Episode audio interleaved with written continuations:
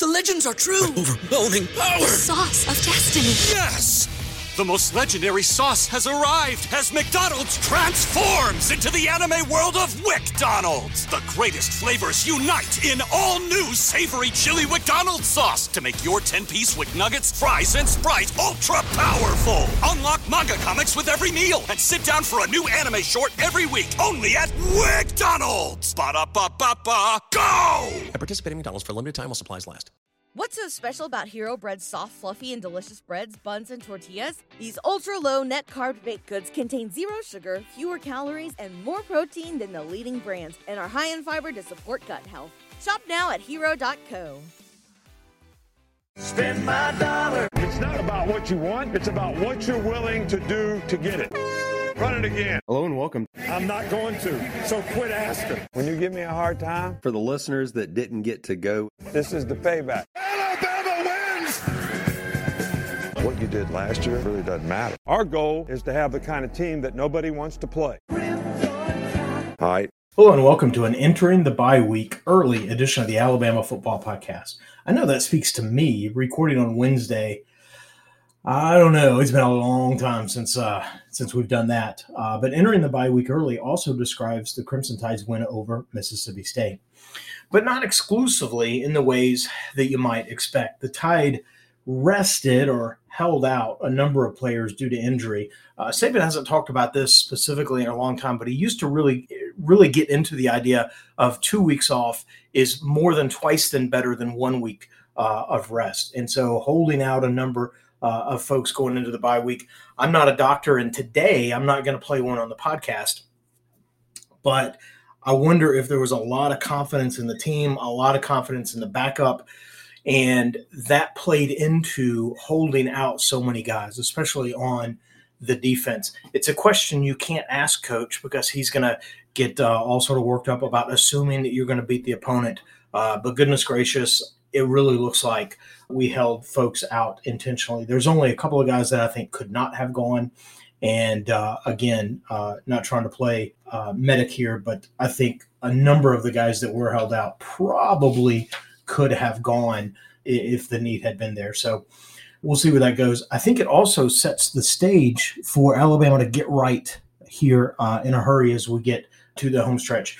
I want to be careful about that. Uh, if this were a month ago, I think I could really invest into the fact that this team is developing. Here, wrapping up week eight, that's a lot of lipstick on the pig. And so I want to be careful uh, about that. Uh, but let's do this. Let's get back uh, from our own bye week, uh, luxuriating, uh, I mean, self scouting and um, offense. It's time to advance the ball. Yes, yes, you can do it. You can do it, offense. Come on, come on. All right, here we go. We're going to start like we do with Bryce Young. And Bryce Saturday was spectacular in ways that prove that he can't do it alone. Uh, there were miraculous scrambles with truly some fantastic results. Uh, he had 11 different receivers. Actually, Bryce hit 10. Uh, we'll talk about that. Bryce hit 11, uh, 10 different receivers, so completely distributing the ball. No one had more than a couple of catches. Uh, so it was a lot of people rotating. We're going to talk about the receivers. Uh, Bryce did have two touchdowns, which is really nice. And, and I, I struggled to say only, but he had 249 yards. And we're used to Bryce having uh, a week ago against Tennessee, he had 455 yards. And so 249 looks much more pedestrian, but it was a good day. Alabama put up 30 points uh, on the day, uh, significantly more than, than was needed. I'll say Jahmyr Gibbs, uh, uh, another sort of stalwart uh, on the Alabama offense was largely bottled up. He had 10 carries for 37 yards. He had an incredible, uh, well blocked, spectacular 19 yard run for a touchdown.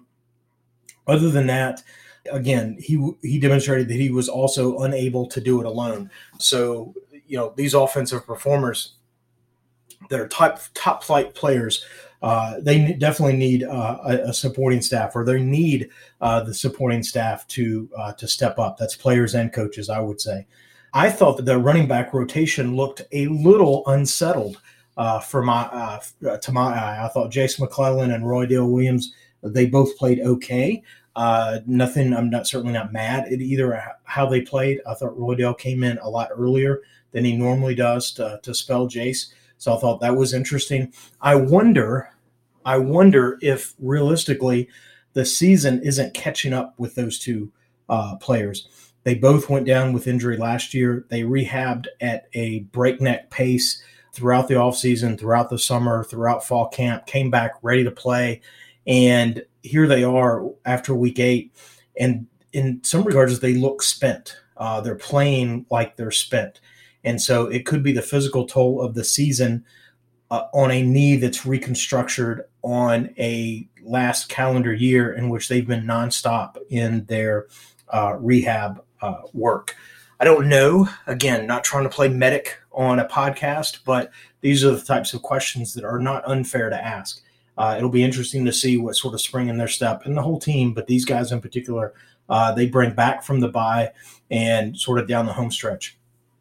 I'll talk about a player that I'd really, really like to see have an opportunity. And Saturday against Mississippi State, I thought really would have been an opportunity. Maybe I'm playing the result here, but I do think uh, uh, Jamarion Miller is a player, again, several weeks ago. Go back, I think it was maybe the Vanderbilt podcast. Go back and I said, this is a guy that we need to figure out how to get carries. He's the type of running back that's far enough down the depth chart that he can get frustrated and transfer. We've seen it before, and we've liked to have those players back. Like I listed uh, Keilan Robinson as a great example a couple years ago, and I stand by that. Jamarion Miller, I don't know the guy. I'm not predicting any sort of thing, but he's sort of bottled up now. There's some guys, Jason and Roydell are coming back. There's some recruits that everyone sort of gets excited over. And Jamarion Miller is the kind of player, sort of in that in between fold, that can get uh, looked over. And that's the fans more than the coaches. I certainly understand that. But it's an opportunity for Jamarion to play and the fans to get excited about him because I think he does have a lot of fans out there. And he's a player that I thought in the games that he's played, everyone knows that Alabama was running the ball. He still is successful in running the ball. And so against a Mississippi State where we're otherwise sort of bottled up, I think I would have given him a series. That's just me. Uh, but I think I would have. And so it'll be interesting to see uh, if there's not an evolution of opportunity here as we move forward. I know I'm asking to play a freshman running back that's four or maybe five deep in uh, in a home stretch with uh, three or four SEC West teams. I get it. I see how that works, uh, but I don't think I'm wrong on that either. Uh, wide receivers, we did talk about wide receivers. There was an article, and I read so much I forget where I read it, so I want to give credit to someone. I don't know who it is, so apologies. But uh, there was a really good article, and I hated it. It asked the question Does Alabama really have a go to number one wide receiver?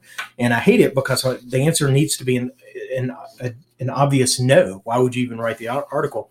But I hate it because it's true. It's so darn true. Uh, I, with emphasis, the answer is no, um, and and that's frustrating. If we look at the Alabama wide receiver corps, not necessarily those who caught passes on Saturday, though nearly, I believe, all of these players did. Going into the season, I thought Jermaine uh, Burton was going to be the number one sort of go-to wide receiver. I thought that he would have the the bulk of the catch, uh, catches there. My prediction that he was going to repeat, uh, that he was going to exceed his numbers for two years in Georgia at one year at Alabama, that's clearly just not going to happen. And that leads to some very interesting conversations one could have about the wide receiver uh, uh, talent at uh, Georgia versus the quarterback talent and all of that. But we're not going to do. We're not going to go there. Uh, we're just going to run through who do we think at various stages in time. Who did we think would be the number one receiver at Alabama going into the season? I thought it would be uh, Jermaine Burton. That clearly uh, has not proven true. Uh, the first couple of weeks, Traeshon Holden really made a bid at being the number one wide receiver, and he played very, very well. He's three years in the system, so he's a candidate to be a go-to uh, receiver. He's had quite a number of drop drops. Uh, he's a passionate fella, uh, and I, I, I wish that he would sort of hone in because he's got an incredible amount of talent. I don't know any of this to be true, but uh, tweets and such, it seems like he he gets down when he gets down. Uh, maybe that creeps into his game.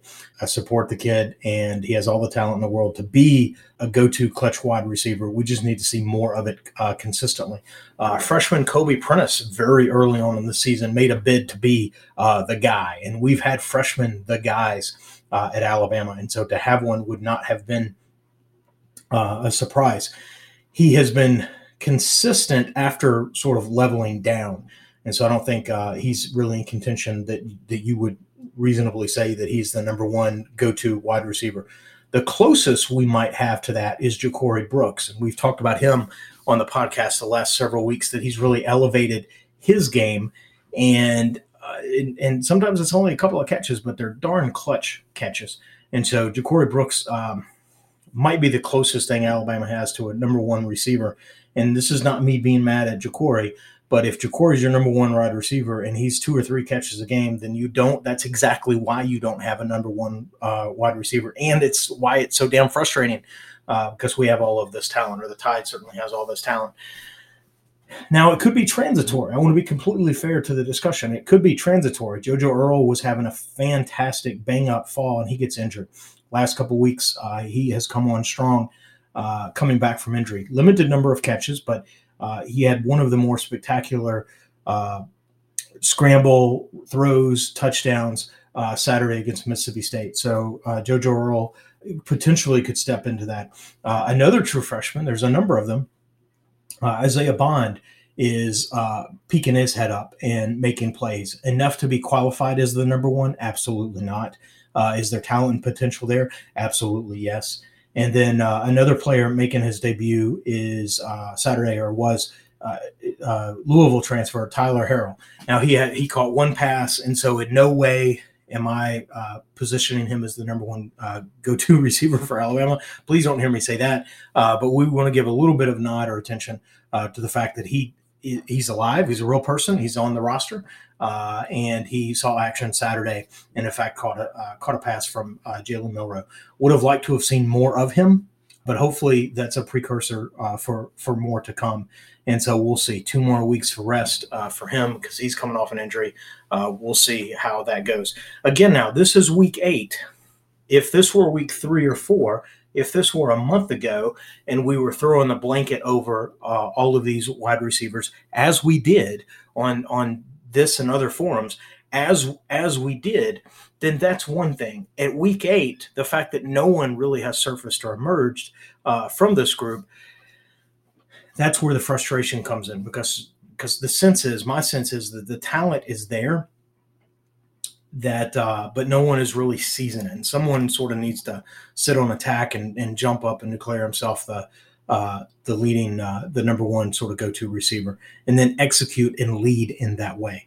So we'll see how that goes. Uh, offensive line we'll keep this short and sweet. Uh, offensive line just plays better when seth mclaughlin plays.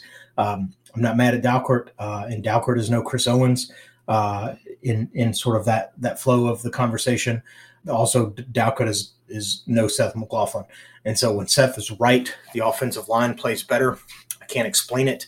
Uh, I think he gets the calls right. I think he settles down uh, the offensive line physically. Uh, if you lined them up and asked them to fight one another, I think Dalcourt would win. But that's not what playing center is all about. Uh, it's a it's a good portion of it, or it is, certainly is a portion of it, but it's not all.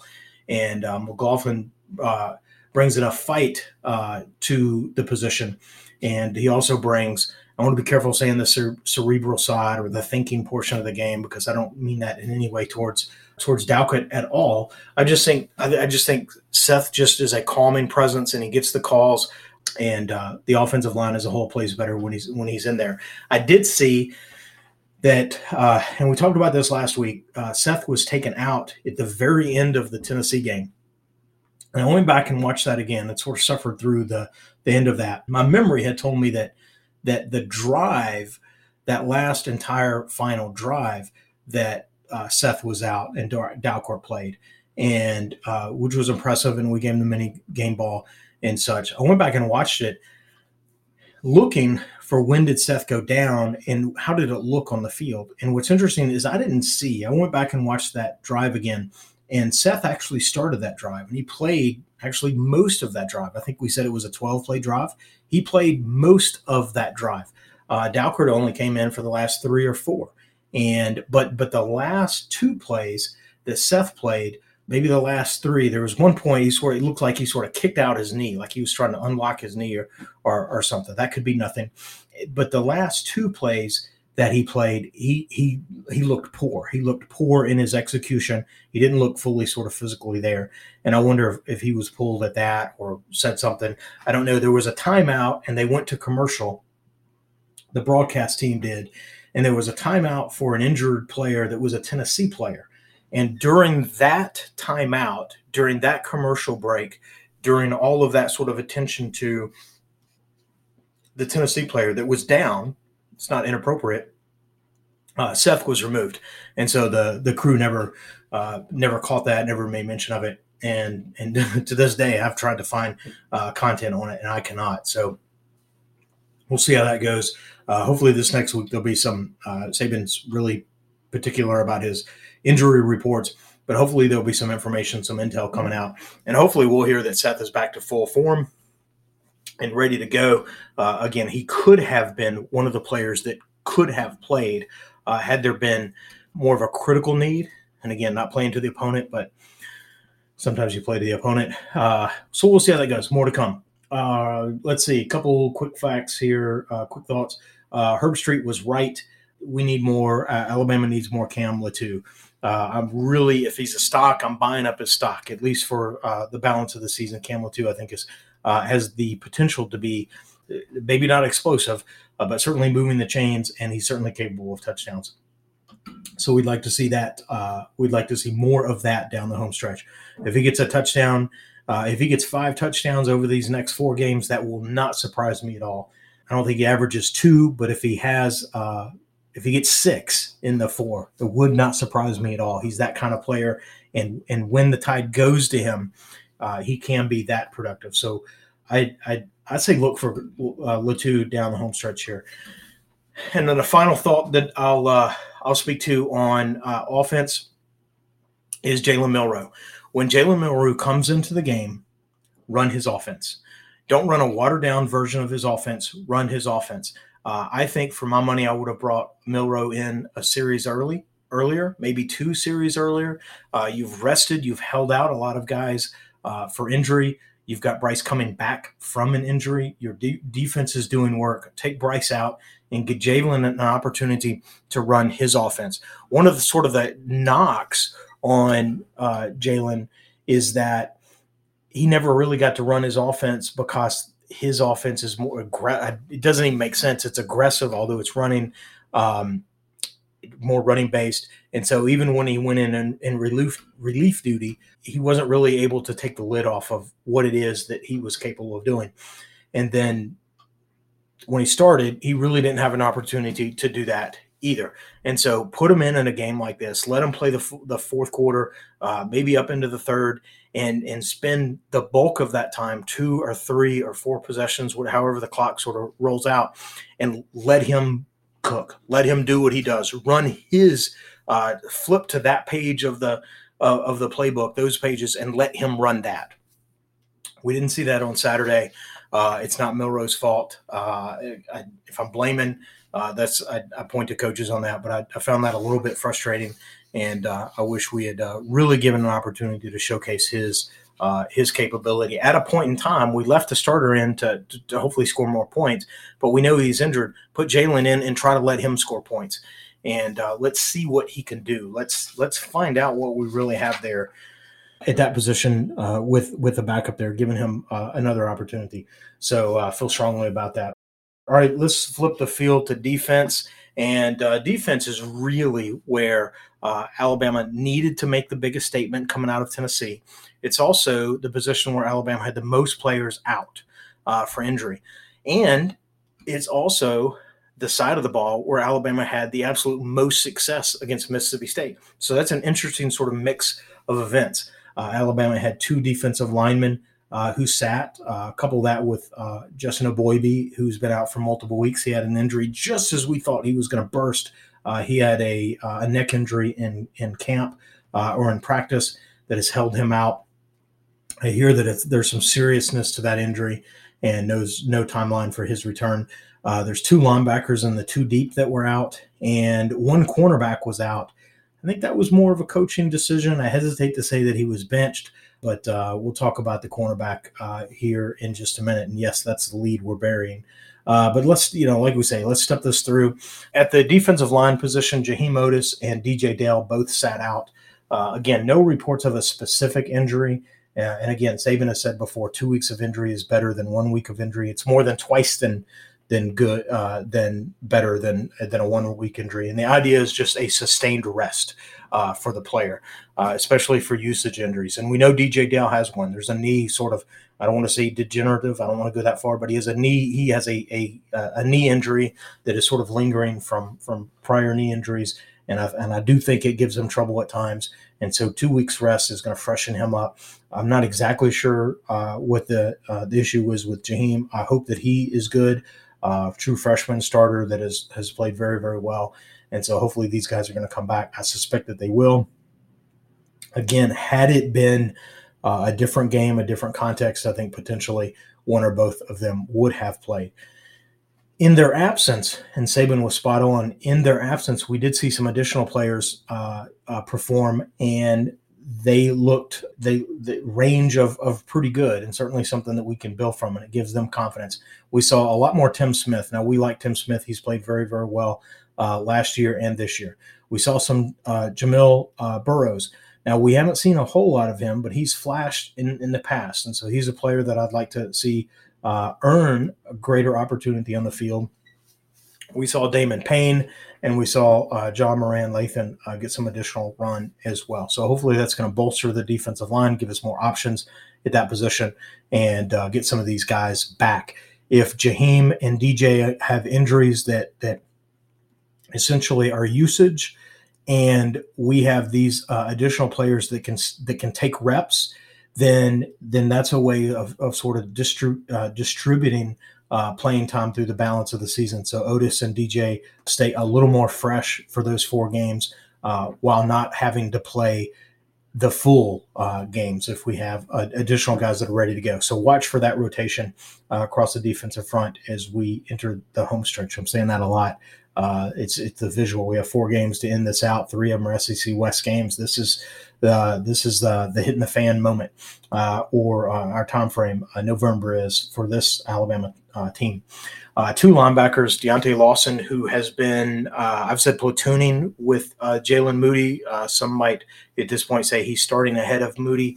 Can't argue against that and uh, Kendrick Blackshire uh, sat out. He's in the two deep at the position. Uh, Henry To'oTo'o has become an intriguing player, and not in the ways that we said uh, he may have been an intriguing player earlier in the season. Uh, Saturday he had 13 tackles or was in on 13 tackles, so he's clearly very active in contributing in that, regard.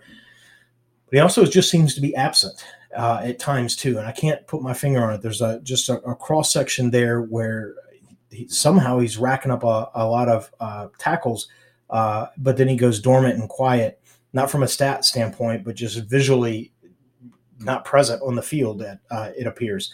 I don't know if there was some sort of voodoo that I think this started last week at Tennessee where he did not have his best game. Uh, I don't know if there's some sort of voodoo uh, with uh, with Tennessee where he played his first two years at. Uh, but we need to we need to scrub that off. Um, go through uh, sort of one of those uh, radiation shower systems or something and get that Tennessee funk off of him so he can come back down the home stretch and play like he was earlier in the season where he truly was all over the field and was borderline spectacular. So that's the Toa uh, that we want to see. So come on, Hank, we're rooting for you. And uh, Jaylen Moody is a guy I'd like to see on the on the field more often. I'm not my, mad at any of the linebackers uh, per se. Uh, Deontae Lawson, I think, has a lot of talent, more in coverage. I think he's more of an athletic uh, player than is Jaylen Moody. But damn it, Jaylen Moody just makes plays. And so I'd like to see some more Jaylen Moody on the field. I know he's box forward versus, you know, in coverage. I understand all that. Let's find a way to get him on the field more often. Uh, that's that's sort of something I would say there. I want to talk defensive backs, and uh, again, there's two in in particular. I guess maybe three in particular that I want to speak to. And I'm going to start with the one that's not the one you think I'm going to start with at the defensive back position, I just want to give hats off to uh, DeMarcco Hellams. He had a phenomenal day on Saturday. He had 12 tackles or was in on 12 tackles. He had a sack. He had two uh, pass deflections. And I want to be very clear this is not DeMarcco Hellams raising his level of play from the Tennessee game. This is DeMarcco Hellams deployed in a way that maximizes his skill set. He's not playing uh, the deep quarter of the field as a free safety. He's playing box forward. He's a box forward safety.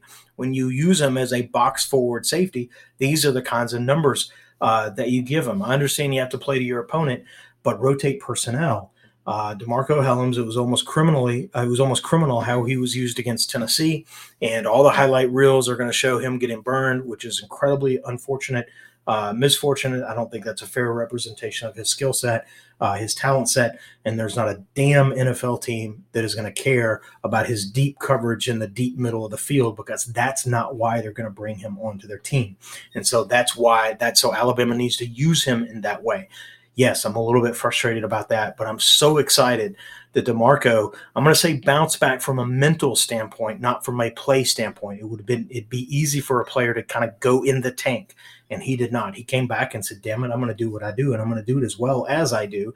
And he did. Let's talk about uh, probably the buried lead of the entire podcast, and that's Eli Ricks. Holy shit, where did he come from? Incredible buzz all season, and it wasn't positive buzz. Uh, it was an unhappy player, It's a disgruntled player. He hasn't, he's not practicing to a standard. He's not all of this. He's recovering from injury. What's true? What's not true? I don't know, but what is true is you put him on the field Saturday against Mississippi State, and he was lights out. He was incredible. He had four pass breakups, which is an incredible number all by itself.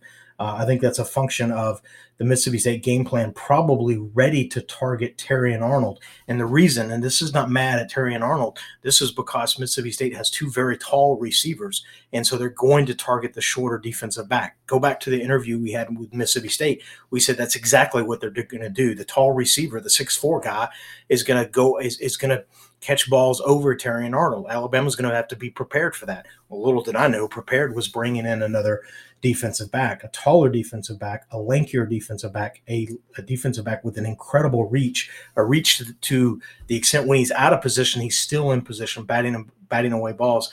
And we talk all the time. We talk with regularity, particularly defensive players. We talk about them being comfortable on the field.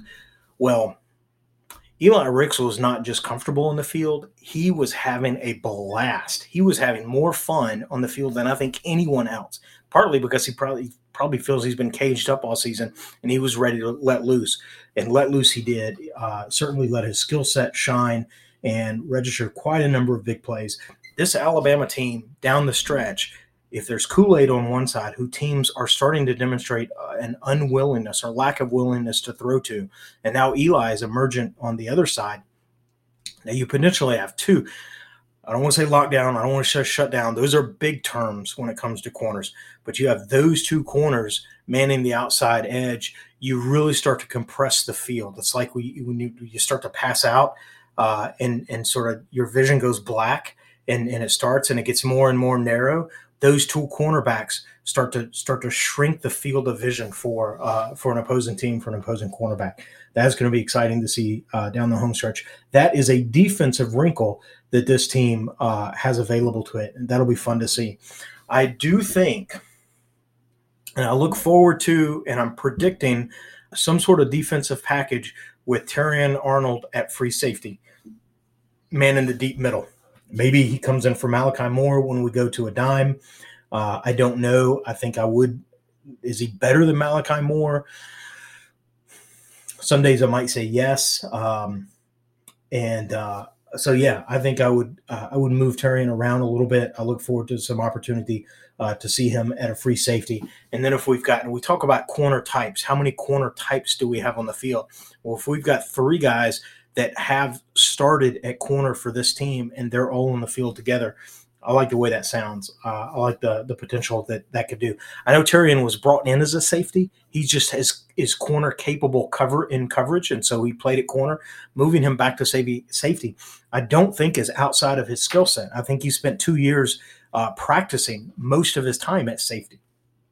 So I think moving him in, uh, maybe in, in a dime situation, which is already sort of a limited platform to begin with, we may see that as early as LSU. That may be the next evolution of the Eli uh, Ricks wrinkle, if I can say all that, that may be the next evolution is to bring Terrion Arnold at the free safety.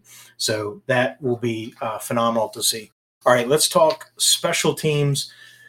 Not a whole lot here. Uh, we'll hit a couple points. Will Reichard was three for three with a long of 50 let's nod, let's celebrate, let's be pleased, and let's move on. Uh, we don't want to wallow in the other. Uh, Burnip was six punts, 222 yards, average of 37, had a long of 50, had three inside the 20. And as I was writing this out, I thought, I know who James Burnip is. And I don't have a name to put to it, although I could probably do some research and find a name that I would put to uh, that I would put to it. Burnip is not an all-star punter. He's not going to be the guy that you ever. Now, hopefully, I'm wrong. Prove me wrong I don't think Burnip's ever a player that you say, wow, holy cow, huge punt. Our punter is a weapon. I don't think uh, JJ Scott was our uh, Scott, the Scott kid. He was that. Our punter is like, he's to, I don't mind punting because our punter is to reverse the field, put us in better position when we get the offense again. JK Scott. Uh, Burnip will never be that. Burnip this year over last year has improved. So I don't think Burnip's a dog uh, in any way. He's a punter that you refill your glass when he's punting. There's he's not going to do anything excited. It's going to be it's going to be it's going to be a perfunctory punt. There's not going to be any super exciting pedestrian. I guess is the word I use uh, in that context. That's who James Burnip is. I'm not mad at it. I'm just it just has dawned on me that's what it is, and so I need to not have outsized expectations. Uh, hell, we went all the way to Australia to get him, so you have some expectations. I'm gonna dial down my expectations and I'm gonna say he is what it is, and I'm gonna stop getting mad at it, and uh, and I'm gonna sleep better at night, and uh, so that'll be good. Kickoffs and kickoff returns. Uh, Alabama had zero kickoff returns, and that may be the best stat of the day. And it's really true uh, for two reasons. Certainly, Mississippi State, State didn't score. Uh, they literally did not score until there was one second left on the clock, and there was going to be no kickoff on that. So, for all intents and purposes, Mississippi State didn't score, so there were no kickoffs uh, as a result. And the one kickoff that Alabama did have, they didn't try to run it out and get a 22 yard gain on a punt return or a kickoff return because that's a bullshit stat. And so, uh, when I see zero return yards, that makes me happy. And uh, now, zero punt return yards, not pleased with that. And uh, in fact, I'm going to say it's surprising. Is it really that easy to shut down Kool Aid McKinstry in the punt return game? Surely not, except for what? This is the third team that's done it. I don't understand. Kool Aid McKinstry was lighting fires early in the season. And when we took him out, Branch had a touchdown. And there was another punt returner. Uh, I think in Lama Monroe or Vanderbilt. I can't remember. Uh, I think three punters just had all star days at the punt return game. There was clearly something that that Alabama's punt return team was doing right and Vanderbilt's punt return team uh, coverage team was doing wrong, uh, such that three returnees had uh, incredible days uh, returning punts. Well, apparently you can't bottle that forward because Alabama's entered a stretch here uh, with teams that just allow buckus uh, when it comes to punt returns. Um, in fact, I'll be honest with you, I wish we had zero punt returns against Tennessee, but that's another conversation for uh, for another day. But what is it about these teams that are preventing Kool Aid? I think it's the sky kick. I think it's the coverage. Maybe they're better teams. I don't know. Is it? It's just almost too coincidental that three in a row have just completely shut down uh, Alabama's punt return game when it was so explosive. It was a contrib- contributing component of the offense uh, it scored a couple of times, but certainly moving the ball, getting a first down every time there was a punt. Uh, so that's going to be interesting to see how that unfolds. Can all the teams down the stretch, and you know, I guess I'll include uh, Austin Peay in there. Can all the teams uh, down the stretch bottle up McKinstry in the same way? Well, it's categorically no, because Austin Peay is not going to be able to. But can the other teams on the roster, the LSU, the Ole Miss, and the Auburn, I don't think they all will. So that's going to be interesting uh, to see. And hopefully, Kool Aid is maintaining his level of readiness uh, for that to happen. And I'm confident that he will. All right. So, what's next up? You know what? It's a bye week. And so, we all, team included, or maybe we start with the team and us too, uh, need a little rest. We need a little self scouting, and we need to stay smart. We need to stay out of trouble. You know who you are out there. We need this team to pull it all together. As Tide fans, we need this Alabama team to pull it all together. And if they don't, we'll drop another t- we'll drop another game down the home stretch. Again, is it Ole Miss or LSU? That's the likely candidates. If this team doesn't pull it all together, those two road games, there's two road games and two home games. If this team doesn't pull it all together, then Alabama drops one of those road games. We don't want that to happen. We're not rooting for it. We're just calling it like we see it. So this team needs to work hard over the bye week to improve, to address what needs to be addressing. We need to flash forward to week nine, or it's going to be week 10. We're still playing like it's week four, trying to figure shit out. We need to play like it's week nine, like we have this shit figured out, and play like that. That team, that Alabama team, with their shit figured out, is going to be one of the better teams in the country and has a legit chance to play for the national title. That is what Saban and the coaching staffs and all the speakers they could ever try to bring in. That's the message they need to tell the team. Get your shit straight and you can play for a national title because the talent is there. If you're going to sort of jerk around and not get it all together and everyone gets a turn making a mistake, you'll drop one of those two games. You'll be out of the playoffs, potentially out of the SEC championship game. Again, let's fix that. Uh, let's use the bye week for good. All right, with that, this has been another edition of the Alabama Football Podcast. Roll Tide. Thanks for listening to the Alabama Football Podcast. We love that you're tuned in and hope that you enjoyed the show. We encourage you to reach out and let us know what you like, where we can improve, or just to shout out a roll tide. We are where you are iTunes, Facebook, Twitter, email newsletters, t shirts, free roster downloads, and of course on the web at alabamafootballpodcast.com. Check us out where you'll find easy links to your favorite way to follow the tide. Got that, coach? Aye. Of course. Roll Tide. BetMGM has an unreal deal for sports fans in Virginia. Turn $5 into $150 instantly when you place your first wager at BetMGM. Simply download the BetMGM app and sign up using code Champion150. Then, place a $5 wager on any sport. You'll receive $150 in bonus bets, regardless of your wager's outcome. And if you think the fun stops there, the King of Sportsbooks has plenty of surprises in store. Check out daily promotions, same game parlays, live bets, and so much more. Download the app in Virginia today and get $150 in bonus bets instantly from your first wager only at BetMGM. BetMGM and GameSense remind you to play responsibly. See BetMGM.com for terms. 21 plus only, Virginia only. New customer offer. Subject to eligibility requirements. Rewards are non withdrawable bonus bets that expire in seven days. Please gamble responsibly. Gambling problem? Call 1 800 Gambler. Promotional offer not available in Washington, D.C.